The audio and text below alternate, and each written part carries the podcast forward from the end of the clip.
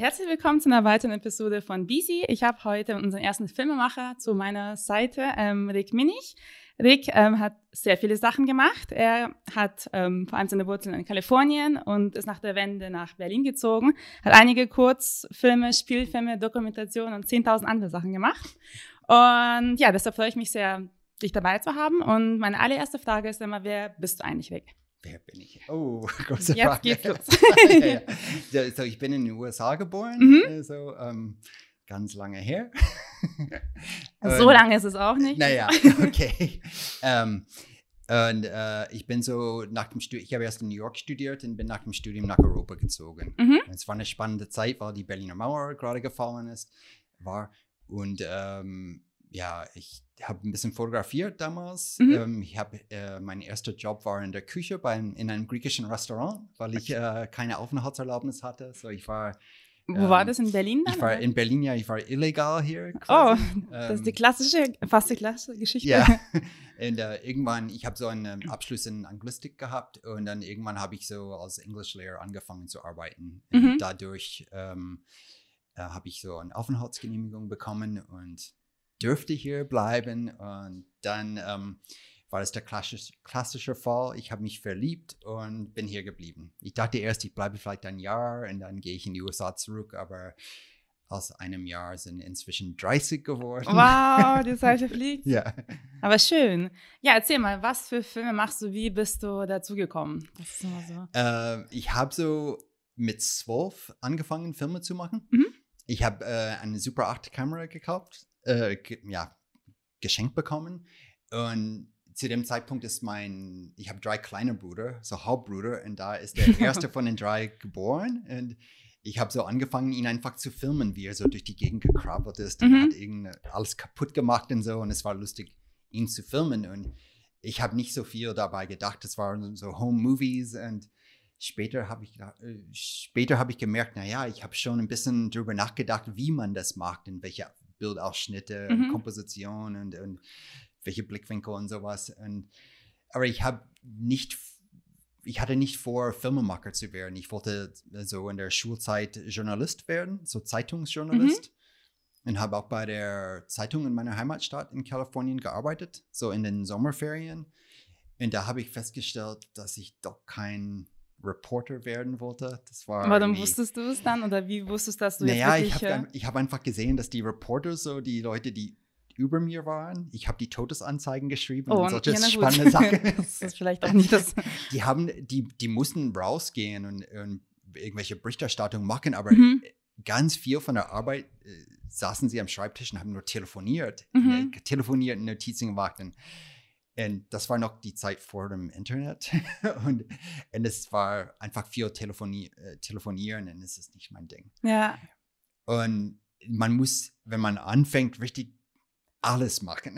und ich hatte keine Lust. Irgendwie. und wie, wie hast du dann wirklich Filme machen entdeckt? Also hab, gab es einen Moment bei dir so, jetzt bin ich Nee, Filmemacher? Entdeckt Tada. äh, war eigentlich, ich bin nach New York gegangen von Kalifornien. Ich Mhm. komme aus einer Stadt in Kalifornien. Das ist ein typischer, sehr weiß, sehr konservativen Vorort von Mhm. Los Angeles, wie man aus amerikanischen Was man- Fernsehserien sieht, wo alle Häuser gleich aussehen. Ich komme aus so einer Stadt. Und ich wollte weg. Und ich wollte so nach New York gehen und das hat geklappt mit dem Studium. Und in, ich war richtig in Manhattan. Und dann habe ich so diese alten, damals gab es diese Revival Houses. Das waren so ähm, Arthouse-Kinos, Mhm. so Programmkinos oder so. Und man konnte bei den meisten so ein Double Feature, so zwei Filme sehen für vier oder fünf Dollar damals. Mhm. Das war ganz billig. Und dann habe ich oft nach dem Unterricht, wenn ich da so nach Downtown gefahren und habe so Filme angeschaut. Und es waren meistens so die klassische europäische Filme. mhm. Und ich habe mich einfach total verliebt. Es waren richtig die französische Filme vor allem und die italienische. Und ich dachte, hm, ich will nach Europa gehen und ich will Filme machen.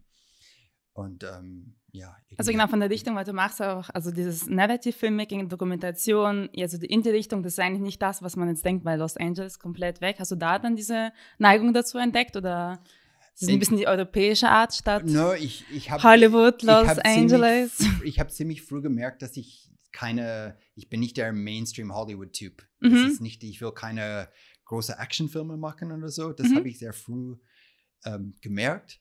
Ich hatte nie vor, Dokumentarfilme zu machen. Das hat sich so ergeben, ein bisschen durch Zufall. Ähm, ich habe erst kleine Spielfilme in, in Berlin gemacht, viele improvisiert auf der Straße mit Laiendarstellern und so.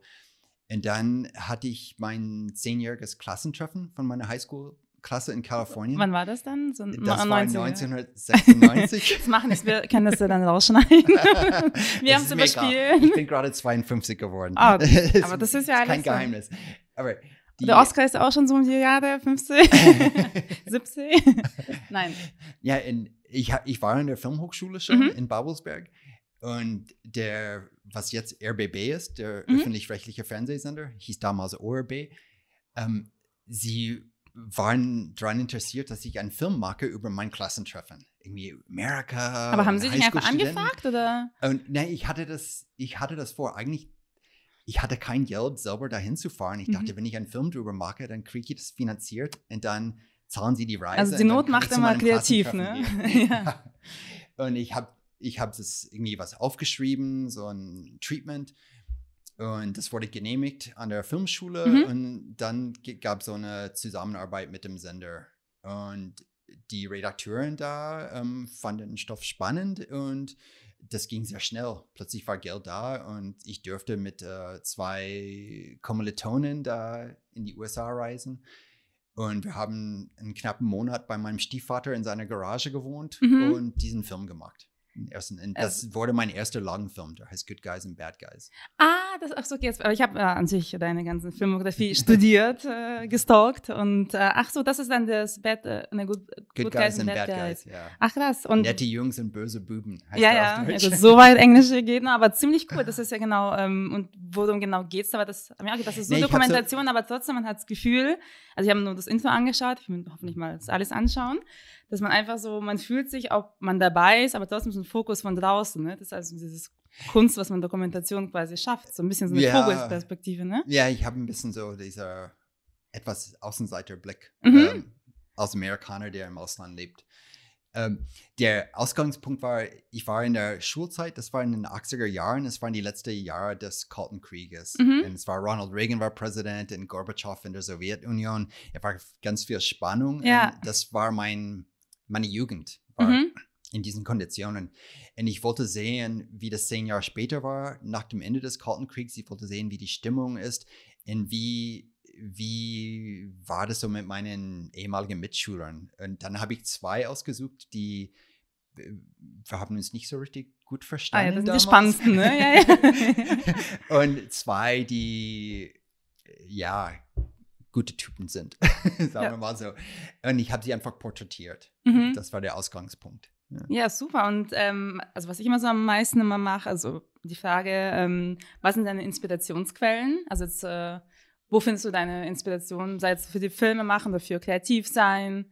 Was ist dein Mm. Motor? Das ist eine sehr schöne Frage. Ja. Weil danach finde ich aber Inspiration für meine Eigentlich selber. kommen die, ich muss meistens nicht so lange nach Ideen suchen. Die Mhm. Kommen eher zu mir. Manchmal schlägt mir jemand was vor. Und ich habe auch vor drei, vor drei Jahren einen Film gemacht, der mir angeboten wurde Mhm. ähm, in den USA. Äh, be- aber meistens kommt es, hat es irgendwie, finde ich, irgendwas aus meiner eigenen Biografie. Da bei Good Guys and Bad Guys, das war meine al- alte Schulklasse. Ja. Und der nächste Film heißt Heaven on Earth. Und Ja. das war ein Porträt von der, einer Kleinstadt in Missouri, im Mhm. mittleren Westen. Und das ist eine Stadt mit nur, damals hatten sie nur 4000 Einwohner, aber 40 Theater und so Wow. mehr Theaterplätze als Las Vegas und Broadway Mhm. zusammengerechnet. Und ich kannte diese Stadt als kleiner Junge. Ja, aber der, meine Mutter ist dann hingezogen Mhm. äh, und ich habe sie auf dem Rückweg von den Dreharbeiten von Good Guys and Bad Guys, habe ich sie da besucht. Und ich fand die Stadt total skurril, weil das ist, das ist dieser super patriotische Entertainer und Country-Musik und Gospel-Musik und so. Und das sind wirklich so Trump-Country, sagen wir Mhm. mal so. Ja, ich kann mir vorstellen, das Gesicht, was man so hat. und, und ich dachte, "Mm, ich muss einen Film hier machen. Ja. Und das wurde mein Abschlussfilm von der Filmschule. Also spürst du es gleich. so. Also ich bin ja auch Fotografin. Meistens habe ich so eine Eingebung und dann ist es so tak, tak, tak, und dann läuft es. Aber manchmal, wenn man versucht, also jetzt Aufschlag zu arbeiten, also da würde ich auch noch sprechen, machst du deine Sachen, dann machst du auch Commercial Sachen. Manchmal ist es schon schwierig, dann auf Sprung ist richtig immer kreativ zu sein. Kennst du auch so Blockaden oder so, wo du denkst, Ja, Blockaden. was bin ich schon. eigentlich, was mache ich und oh mein Gott. Also wie gehst du damit um? Oder also es ist auch so jetzt so Äh, Künstlerexistenz, äh, Ja, Krisen. Blockaden. Oh. Naja, ich habe, könnte ich sagen, so eine riesige Blockade seit Jahren. Ich arbeite seit zehn Jahren an einem Film. Boah, das ist krass. Zehn Ja, Jahre. Zehn Jahre, ja. Wie viel- The Straight Guys heißt der. Straight Guys, ja. Straight Guys, S-T-R-A-I-T. Ja, ja, die ja. Straße Meeresenge. Ah, das habe ich auch Es gesehen. geht ja. um die Berienstraße, zwischen die Grenze zwischen den USA und, und ähm, Russland. Wow. ganz weit im Norden, Ja, so zwischen Alaska und Mhm. in Sibirien.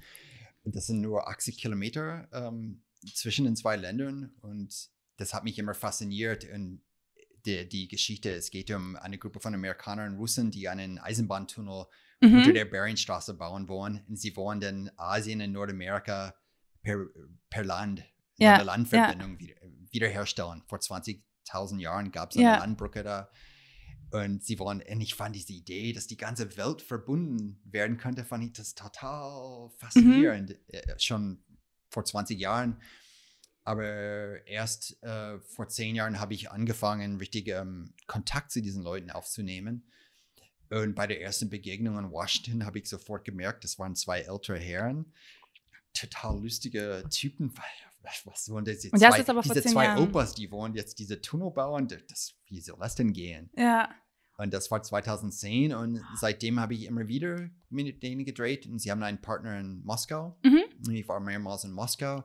Und dann vor zwei Jahren haben wir die große Reise zur Berienstraße gemacht und auch nach Sibirien und, Ja. und seitdem versuche ich den Film Aber zu wie, schneiden. wie schafft man denn heutzutage ist alles, also ich habe auch mit anderen äh, Gästen gesprochen und das auch so, ähm, also die auch Dokumentation machen und auch länger an einem Projekt arbeiten, weil alles ist so schnell, also heutzutage ist es wirklich super schnell, das weiß ich mit Social Media, alles ist so im Lauf. Wie schafft man es wirklich zehn Jahre an einem Projekt zu machen? Du hast auch ein anderes Projekt, wo du drei Jahre auch mit involviert bist, das ist ja dann so ein Kurzzeitprojekt bei dir Nee, ich, ich mag äh, Also ist es einfach so, weil das so Sachen lange parallel. dauert von der Vorbereitung oder ist es einfach, äh, Nee, es bei Straight hat es viel mit der Finanzierung zu tun. okay. So, die in den ersten Jahren waren meine Protagonisten sehr aktiv. Mhm. Die hatten so eine Gruppe von Koreanern, die das, die Reisen finanziert hat. Mhm. Das war auch so eine merkwürdige Geschichte. Äh, und da war einfach viel los, aber ich hatte kein Geld. Ich habe das alles selbst finanziert. Ja, Heimlich, dass meine Frau das nicht mitbekommen hat. nichts. Wir schalten, wir schneiden das aus. ja. Und äh, Piep, piep, piep. aber, war, aber ich habe zum Glück, meine, die Kamera, die ich damals hatte, war nicht so gut wie unser, was, das, was wir heute haben, aber Mhm. da waren schöne Momente. Und George und Joe, die zwei Hauptprotagonisten, die waren einfach jünger und lebhafter und äh, ein bisschen lustiger, und weil die Stimmung optimistischer war damals. Mhm. Und, und das kommt jetzt in dem Film vor. Und dann habe ich mich mit einem Produzenten hier zusammengetan und wir haben wirklich fünf Jahre lang versucht, äh, den Film zu finanzieren. Und das hat Wann hat das geklappt dann? ähnlich 2018 geklappt, Also, ja, vor zwei Jahren, dass wir diese große Reise unternehmen konnten. Richtig so zu Berienstraße und dann nach Sibirien. Das Ja. ist, war extrem kompliziert und teuer. ja, ich kenne das. Also ich habe auch Gegenden Verwandte in. Russland, ich kenne diese Strecke. Also ich würde es auch selber gerne mal sehen, aber das Äh, ist für uns ist, ah, Ja, Ganz weit im Norden. Geschichte, auch so ein bisschen Mythos, also ein Ja. paar Verbrechen und so weiter, aber das ist. Äh, Aber der, es gibt Vorteile, wenn man lange an einem Projekt arbeitet, Ja. weil ich, ich habe vor zehn Jahren nicht geahnt, wie wichtig die Arktis wird Mhm. in, in der Weltpolitik oder so und, und mit, mit der, mit der Klima, Klimawandel und sowas, Mhm. Dass es so, so schnell gehen würde. Als ich angefangen habe, habe ich, wir haben auf einer kleinen Insel in der Berienstraße gedreht. mhm. Und im Winter hatte das Meer ähm, immer, äh, es war immer zugefroren.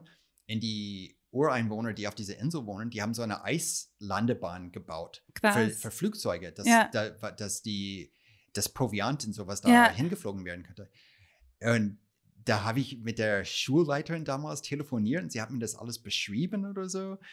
Und seit fünf Jahren friert das nicht mehr, nicht mehr äh, ganz zu. Ja. Die können das, die Flugzeuge können nicht landen da. Ach, die, die, die Also es- einzige Verbindungsweg jetzt ist, ist die, diese Posthubschrauber, was dreimal im Monat kommt. Mhm. Ähm, aber das hängt vom Wetter ab.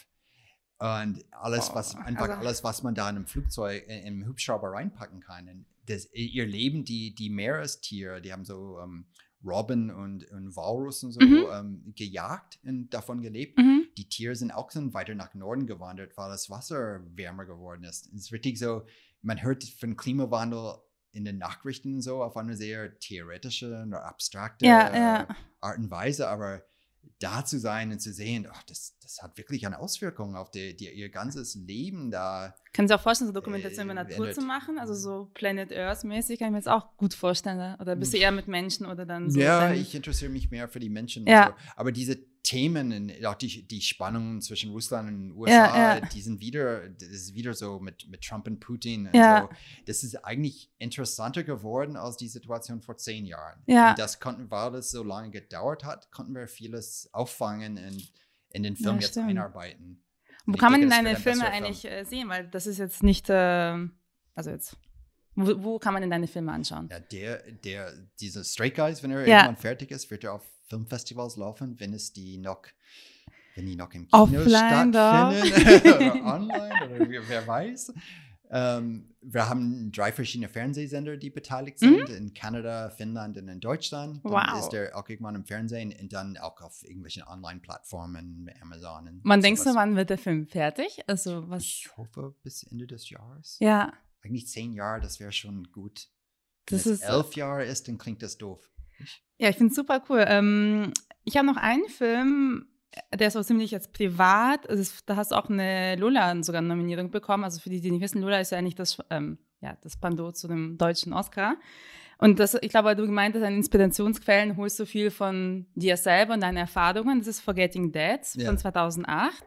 Kannst du mal erzählen, wie du dazu kamst oder wie, für die, die es noch nicht kennen, Ja. sollten wir Ja, mal da reinschauen. Der ist- ziemlich, ist sehr, sehr, ähm, also sehr in die Tiefe.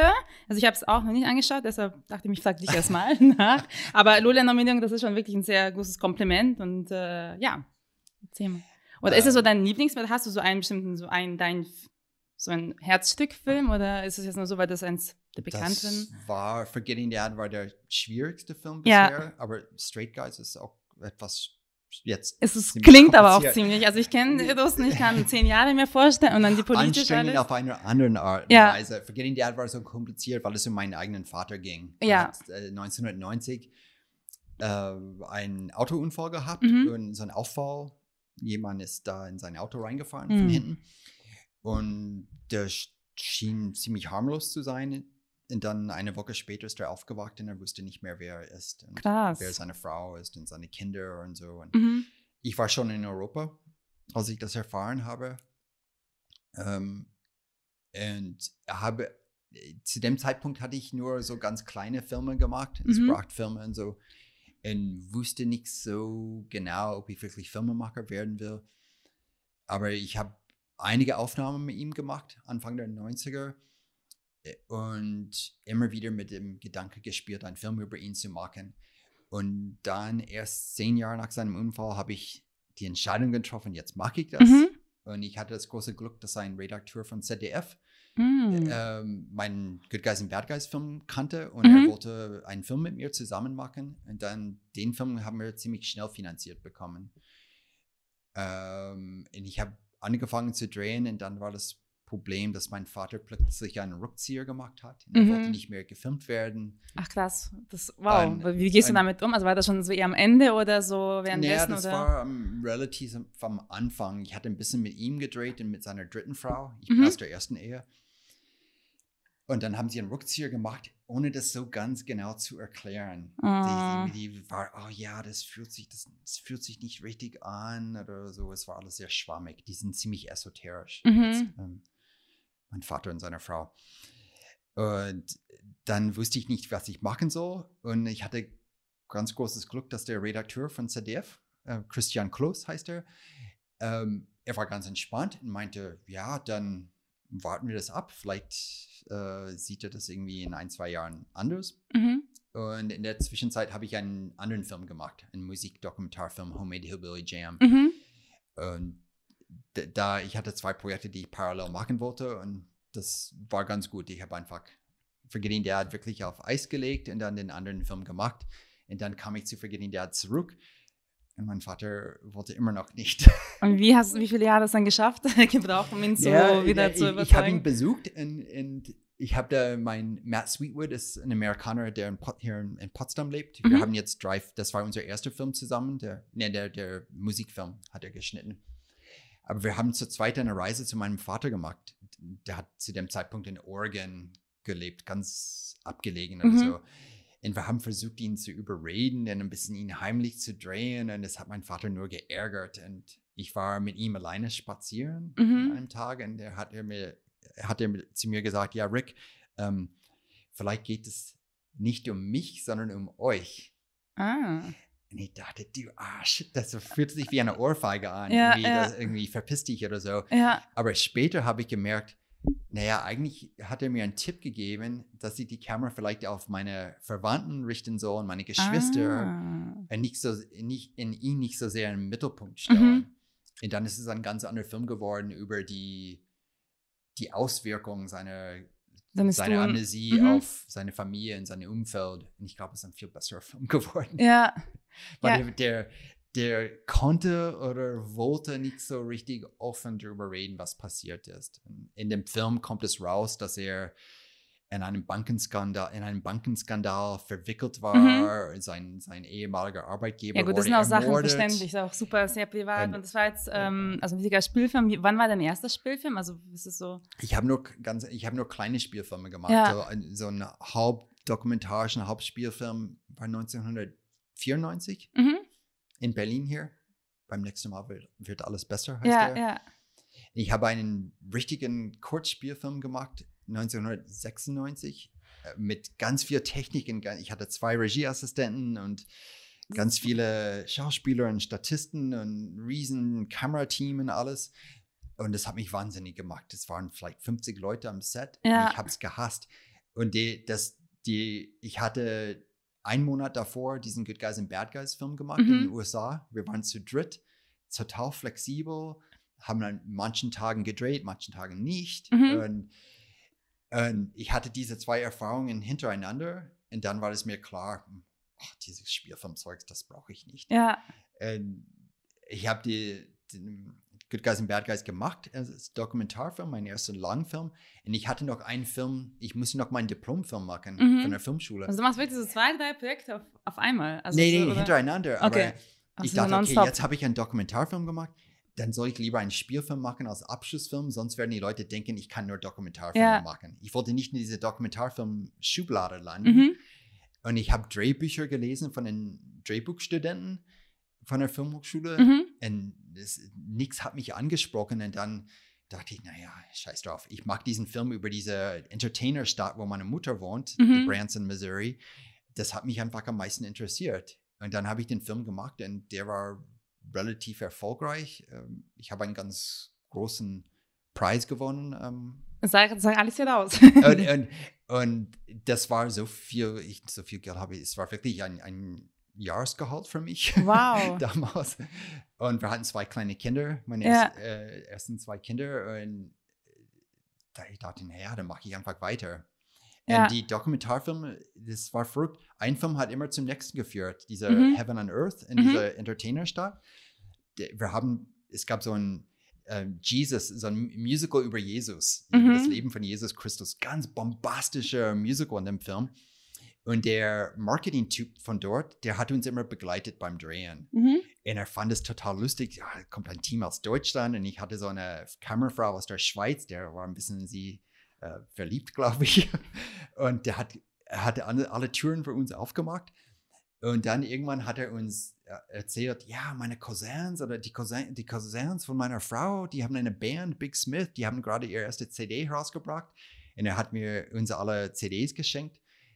Und ich habe das angehört und dachte, ach naja, das ist irgendwie nichts für mich. Mhm. Und ein Jahr später, als es darum ging, hm, was mag ich als nächstes, habe ich das nochmal angehört und dachte, naja, hm, das könnte so eine interessante Geschichte sein. Und so ist eine neue Inspiration. Und dann, und dann ja. habe ich meine Mutter wieder besucht Ja. und dann habe ich die Jungs von der Band kennengelernt und ähm, sie haben ein Konzert gegeben im, in Sticky Fingers Rock'n'Roll Chicken Shack. In, Oh mein in, Gott. Äh, Little Rock, Arkansas, richtig in den Südstaaten. Ja. Es war eine ganz andere Welt für mich. Die haben da alle so dicke Bäuche und Latzhosen Ja. und große Vollbärte. Und, aber die sind alle in meinem Alter. Ja, ich habe festgestellt, ich wollte zu dem Zeitpunkt, ich war so Mitte 30 oder so, Mhm. wollte ich Filme machen über Leute in meinem eigenen Alter. Mhm. Die einfach ganz anderes leben. Und ja, so habe ich den, diesen Musikfilm gemacht. Super geil. Jetzt zum Thema, aber das angesprochen, so Filmstudenten. Ähm, ich weiß, du bist ja nicht nur Filmmacher, du bist auch Dozent an der Filmschule. Was würdest du sagen, bei uns ist bei mir, also als angehende Künstler, für BC ist auch super wichtig, den Leuten auch so Tipps zu geben, so jungen Filmstudenten. Was ist so dein wertvollster Tipps, wenn, wie man jetzt auch schafft, auch davon zu leben quasi, dass man wirklich schafft, auch ähm, Geld zu verdienen, also in der Filmmacherei? Gibst du so ein paar Tipps, was du sagen kannst? Oder was war der wertvollste Tipp, den du mal gehört hast, so von anderen, wo du noch. Eigentlich der beste Tipp, den ich je gehört habe, äh, war von Werner Herzog. Mhm. Der, er, ich habe erst ein Jahr in, in Los Angeles an Cal Arts, an einer Kunsthochschule da studiert, bevor ich in, hier in Babelsberg studiert habe. Und er, der war zu Gast da einmal und hat, ge, hat zu uns gesagt, ähm, äh, triff eine Entscheidung und bleib dabei. Das, Das klingt, das klingt ganz einfach, aber alle Künstler werden wissen, ähm, du musst, du hast viele Möglichkeiten, welche Farbe nimmst du oder äh, aus welcher Perspektive erzählst du die Geschichte. Solange du keine Entscheidung triffst, kannst du gar nichts machen oder nicht Mhm. richtig oder du machst zu viel, du drehst alles, weil du nicht weißt, was du genau brauchst. Mhm. Und meinte, triff deine Entscheidung und dann, wenn du einmal diese Entscheidung getroffen hast, dann alles, alles ähm, kommt. Äh, Wir sein, kommt so ein kommt- bisschen eine Fügung, kommt, ja. kommt davon, ja, triffst die Entscheidung hier ja. und dann weißt du, was du denn hier, was alles hier passiert. Hast du mal Entscheidungen bereut? Gab es bei dir schon mal so, so Failures quasi? So? Naja, ständig. Jetzt, Aber meine wir haben noch ein Problem bisschen ist, Zeit. mein Problem ist, dass ich äh, oft äh, die Entscheidung hinausziehe mhm. Und dann, äh, das hat zur Folge, dass ich vielleicht zu viel drehe oder meine, meine Perspektive, meine Autorenperspektive ist, Mhm. ist nicht klar genug. Und dann ha, habe ich dann große Probleme beim Schnitt. Das ist auch mein Problem jetzt. Äh, dass mein Also jetzt kurz so, ich bin gar kein Filmmacher, also hab- klar war. Ja, also ich habe fast gar keine Ahnung Film. Ich habe nur so ein bisschen Film angefangen zu entdecken. Ich habe so eine Analogkamera von meinen Eltern 2001 mal mitgenommen von Mhm. zu Hause. Also ich filme so ein bisschen, aber ich habe, wie gesagt, eigentlich fast gar keine Ahnung. Deshalb ist es noch ganz spannend, das so zu hören. Und auch so Learning Points. Ähm, Aber für, für Fotografen ist es, ist es ähnlich. Denn wenn du eine Serie machst, mhm. der, das muss eine, irgendwie, etwas muss die Serie zusammenhalten. Mhm. Und, und das hat oft mit deiner Perspektive auf dein sein Subjekt, was, was Und du meinst, dass du tust dir ein bisschen wert, dass deine Perspektive, dass es irgendwie sich ändert schnell oder? Naja, äh, sagen wir mal, äh, ganz, entweder du magst die ganze Serie schwarz-weiß oder Farbe Ja. oder du magst äh, Porträts, äh, Ja. nur, alles nur Kunstlicht oder alles nur, äh, nur natürliches Licht oder de- es gibt verschiedene Faktoren. In, in, aber wenn du wenn du eine, das als eine Serie äh, konzipierst Ja. oder so, das soll alles irgendwie Konzept. zusammenhängen, dann ist es total wichtig, dass du eine Entscheidung am Anfang Ja. triffst. Ich werde diese 20 Fotos oder 30 Fotos unter, hier, das sind meine fünf Punkte, Mhm. in, in me- meine fünf Kriterien oder so für diese Fotos. mhm. Und die müssen alle diese Kriterien erfüllen. Das muss irgendwie was zusammenhalten. Mhm. Ne? Ne, ein Kameramann, mit dem ich viele Filme zu, zusammen gemacht habe, er hat auch gesagt, ähm, du kannst, eigentlich kannst du alles machen, aber du musst am Anfang des Films den Zuschauern ähm, klar machen, was die Spielregeln sind. Mhm. Dass, Mhm. sie, dass sie verstehen oder zumindest andeutungsweise, wie sie den Film zu verstehen haben, wie sie den Ah. Film lesen sollen. Und, ich finde es auch ein ganz hilfreicher Tipp. Also was ich bei dir so spannend finde, man hat so gefühlt, du, also geht das relativ sehr viel gewusst, ich bin jetzt Filmmacher, wenn du jetzt nicht Filmmacher wärst, hättest du einen anderen Beruf jetzt? Also was könntest du dir vorstellen, wenn jetzt nicht die Karriere eingeschlagen wäre? Ich wäre vielleicht doch Journal Journalist, Journalist, geworden. Mist, hätte ich doch noch zu Ende gemacht. Naja, ich, ich glaube, das ist, ich, glaube, ich bin beim Dokumentarfilm gelandet, weil noch diese Journalist in mir irgendwo steckt. Mhm. Äh, Ja, aber, ich, ja. aber ich möchte dann richtig große Filme machen, nicht, nicht, ähm, nicht meine die sind, die sind nicht fiktionale Filme, aber nicht journalistisch gemacht. Die sind mehr, Mhm. ähm, ja, keine Spielfilmsprache, aber ich wollte größere Dokumentarfilme machen und keine Reportagen fürs Fernsehen oder so.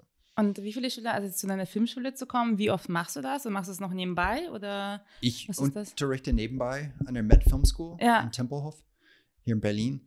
Ähm, ich habe, der letzte Kurs war im vergangenen Herbst. Ah, oder okay. Jetzt ist alles nur online im Moment. Ja. Ähm, ich, vielleicht mache ich wieder was im Laufe des Jahres, aber es Mhm. ist ziemlich unregelmäßig. In manchen Jahren, wenn ich nicht so viel selber drehe oder so, ähm, unterrichte ich mehr. In dem Moment äh, unterrichte ich gar nicht. Ich schneide meinen Film und habe genug zu tun damit. Jetzt einmal eine andere Frage. Ähm, was hältst du so von so ganzen Streaming-Diensten? Also ich stelle mir so vor, was, also das ist immer so eine Frage, ob ich jetzt, soll ich das ausdrücken? Ähm, weil heutzutage hat man so Netflix, Spotify und so ein bisschen, äh, das ist alles so super üblich. Nutzt du auch so, würdest du jetzt auch Netflix nutzen oder bist du da voll Ja. dagegen oder jetzt einfach Nee, so, um auch Karriere zu machen oder bist du jetzt ja auch das ist eine Ausbeutung der Künstler? Was denkst du? Ich würde mich freuen, wenn Netflix meine Filme nehmen würde. Okay, Man weiß ja nie. das ist noch nicht passiert. Mhm. Ähm, Kann man sich da so bewerben oder man muss einfach so angeschrieben werden, aus dem Äh, Pitch man- zum man Thema konnte- Pitchen zurückzukommen? Man konnte vor einigen Jahren noch als Filmemacher irgendwie direkt an Netflix herantreten, aber Mhm. die Zeiten sind vorbei. Man muss über einen Verleih gehen oder irgendwelche Zwischenhändler, die alle ihre Gebühren einkassieren. Ja. Und, und das ist der übliche Weg jetzt. Okay, und ja, was sind deine aktuellen Projekte? Du machst ja 10.000 Sachen und alle super spannend sind. Was sind deine aktuellen Projekte, wo du gerade arbeitest? Ich habe da Straight Guys, dieses Ja. Bärenstraße-Projekt. Und ich habe vor drei Jahren einen Film gemacht über einen Schneider, ein, ein, das ist ein Holocaust-Überlebender, heißt Hm. Martin Greenfield. Kommt aus, ja, Ja. heute ist, die, ist es die Ukraine. Mhm. Damals war es noch die Tschechoslowakei. Der ist mit 15 Jahren ähm, verhaftet worden, seine ganze Familie, und die sind nach Auschwitz deportiert und alle sind umgekommen, außer ihm. Und er hat das alles überlebt, Auschwitz und Buchenwald, und ist nach dem Krieg in die USA ausgewandert mit 17 Ach krass. und hat sich dann hochgearbeitet als Schneider. Mhm. Und dann ähm, hat er inzwischen äh, Anzüge für fünf oder sechs amerikanische Präsidenten geschneidert Okay. und auch ganz viele Filmstars und Film, äh, Fernsehserien und Broadway-Shows und sowas. Der ist mittlerweile, mittlerweile 92 und arbeitet nicht mehr, aber der hat bis vor zwei Jahren noch gearbeitet in der Schneiderei. Wir haben ihn gedreht da. Ja. Er arbeitet in Brooklyn. Und wir haben einen, wir hatten einen Auftrag von MDR für eine 30-Minuten-Fassung fürs Fernsehen. Das haben wir fertig gemacht und jetzt arbeiten wir eine, an einer längeren Fassung. Haben ein bisschen mehr gedreht in der Zwischenzeit. Und wie soll der Film heißen? Wie findest du überhaupt Filmtitel? Oder hast der du schon eine heißt, Idee? Der, der, dieser 30-Minuten-Film hieß äh, Der Schneider der Präsidenten. ah, okay. Und der Langfilm wird, ich weiß nicht, wird, unser Arbeitstitel ist Mr. Greenfield. Der Mhm. heißt Greenfield, Martin Greenfield. Ähm, Aber wie, wie bist du auf ihn aufmerksam gekommen? Also hast du den. das, oder ist wurde das, dir, das ist der eine Stoff, der mir angeboten wurde. ah, okay. ähm, Also sind über- Agenturen, die dann. nee, das ist ein, da, ein, ein Journalist, ein Kollege aus wie das Leipzig. Journalismus sogar. Ja, ein, den ich aus Leipzig kenne. Mhm. Ähm, er hatte ein ganz anderes Projekt in Buchenwald recherchiert und der Historiker da hat ihm von diesem Martin Greenfield erzählt. Und dann, äh, der ist zu mir gekommen, ja, Rick, du bist Amerikaner, vielleicht kannst du was recherchieren. Und dann habe ich ein bisschen recherchiert und einfach in die Schneiderei, in der Schneiderei da in, in Brooklyn angerufen und der eine Sohn ist ans Telefon gegangen. Die zwei Söhne äh, sind die Inhaber des, der Schneiderei Mhm. jetzt. Und das ging schnell, dass wir das organisiert haben, dass wir für ein paar Tage nach Brooklyn reisen und haben wir die ein längeres Interview mit Martin Greenfield gedreht und ein bisschen in der Schneiderei. Wir hatten, äh, MDR hat uns ein bisschen Geld gegeben Ja. für, für diese erste Reise. Also arbeitest halt viel mit öffentlichen äh, Geldern. öffentlichen. Geldern, ja, Ah, öffentlich-rechtliches ich glaube, wenn man einmal so einen Fuß schafft, dann ist man auch so Networking und kleine Sachen, dann hat Ja, man so ein ich bisschen. habe da also es ist super schwierig, da so. bei dem. Hillbilly, bei dem Musikfilm hatten wir keinen Sender dabei. Mhm. Wir hatten nur Filmförderung. Aber alle anderen Filme von mir ist so eine Mischung von Fernsehsender und Filmförderung. Und wann denkst du, wann wird der Schneider jetzt dieser Film fertig sein? Ist Langfa die Langfassung müssen wir noch bis Jahresende. also machst du erstmal eine. Kurzfassung und dann eine lange Die Fassung? Kurzfassung ist fertig. Okay. Die, das wurde schon ausgestrahlt im Fernsehen und das Ah. wurde wiederholt. Und meine Ja. Nachbarn haben mir vor einem Monat erzählt, dass sie ihn gerade im Fernsehen Ah, da muss ich es auch nochmal haben. anschauen.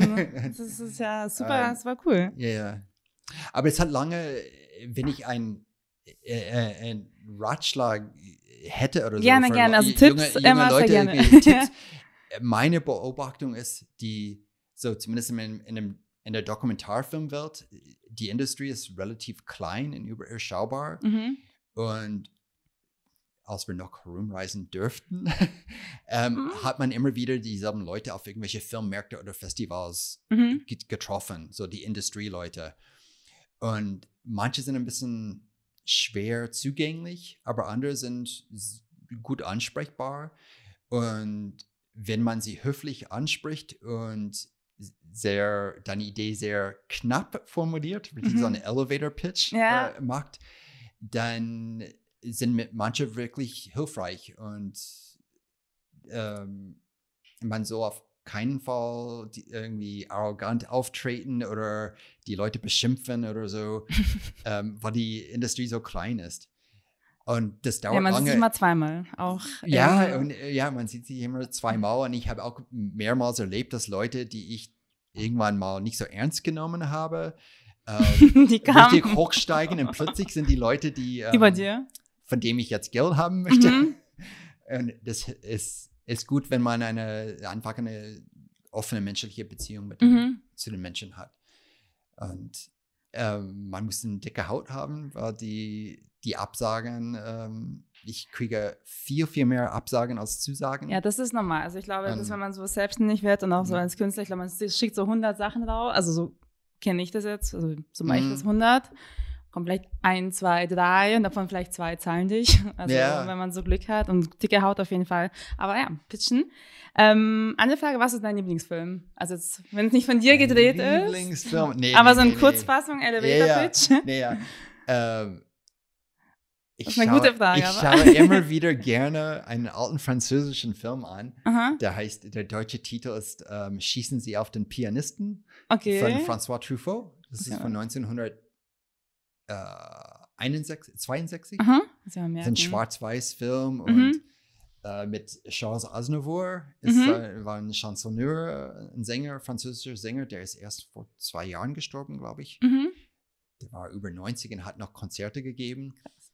Und der war Schauspieler, spielt die Hauptrolle und es geht um einen Konzertpianist, der ähm, ja, sein, seine Frau begibt Selbstmord, weil und der leidet darunter und er, der schmeißt seine Karriere, der fühlt sich verantwortlich dafür und dann spielt er in einer kleinen Bar Mhm. auf einem alten Klavier und fängt ein neues Leben an. Und aber die, seine Brüder sind Kleinkriminelle und der, er wird verwickelt in ein Verbrechen oder so. Wie heißt das nochmal?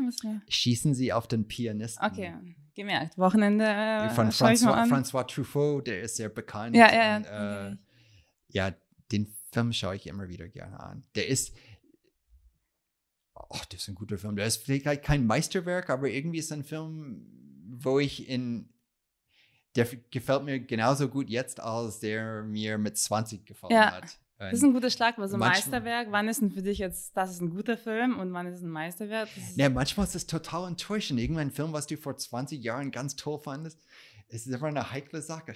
Will ich das nochmal sehen? Weil es kann manchmal sehr enttäuschend sein. Manche Filme, die veraltern sich einfach. Die sind, du merkst die irgendwie, oh Gott, das aber ist weil, so weil man sich 80er selber so 90er. verändert oder- hat, weil man sich selber Perspektive vielleicht geändert hat oder das Ja, Geschmäcker, ja, wir verändern uns einfach. Ja.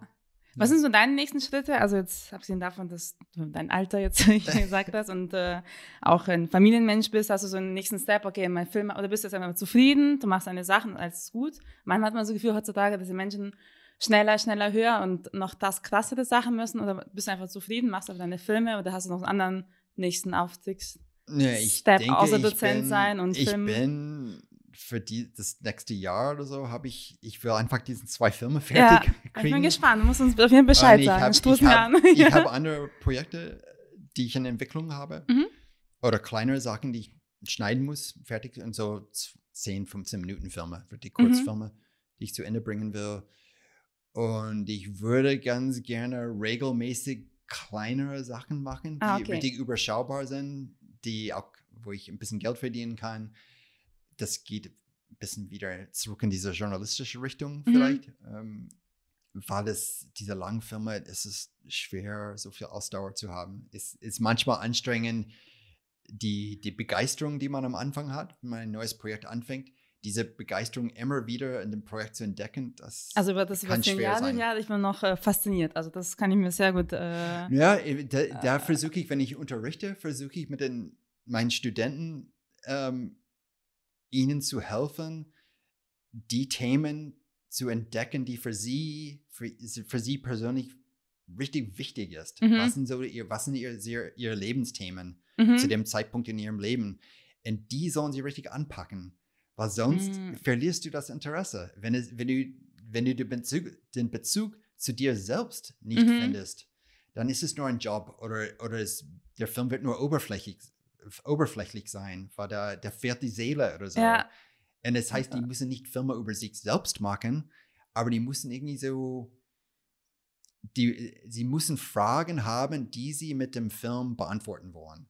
Ah, Und das ist dass sie, die sie Punkt. nur ja. beantworten können, Ja. wenn sie was riskieren in diesem Film machen. Das ist super Und schön. in, Das- in da, das hilft mir, wenn ich weiß, okay, die, das ist ein Thema, das wird, wird mich für die nächsten Jahre interessieren. Ach, das ist ein Thema, ach, okay, ich mag das, das ist in einem Jahr abgeschlossen. mhm. So viel Zeit will ich reinstecken. Hast du so drei so Fragen, so wie so Core-Questions, die du immer so fragst, immer so am äh, roten Faden zu bleiben? So Lebensfragen? So Nee, ich habe, wenn ich Projekte entwickle, ich Ja. habe so ein, ein ähm, ja, so Genau, wie gehst an so so ein, Work, ein, Work, ein Worksheet, Ja. ist so ein Fragebogen-Ding, Ja, die ich immer gerne ausfülle. Das habe ich von der Filmschule aus einem Buch oder so und ich unterrichte das auch und, und dann äh, ich, muss ich immer ein paar Felder ausfüllen Mhm. oder so und das hilft äh, mir den, zu verstehen, warum ich den Film machen will und welche Auswirkung, welche Wirkung der Film auf die Zuschauer haben ah. soll. Oh, Ich will mal die Fragen auch sehen, muss mir mal später zeigen. Das ist nicht spannend. Also ich mag einfach selber Inspiration einmal zu finden. Das war ganz, ganz cool. Ja, wenn wir so Ende meinem Podcast, ich mag immer so ein paar Fragen, die so ein bisschen ja, rausgehen. Wenn du jetzt, äh, egal ob das Budget wegschauen, welchen Schauspieler würdest du gerne mal filmen?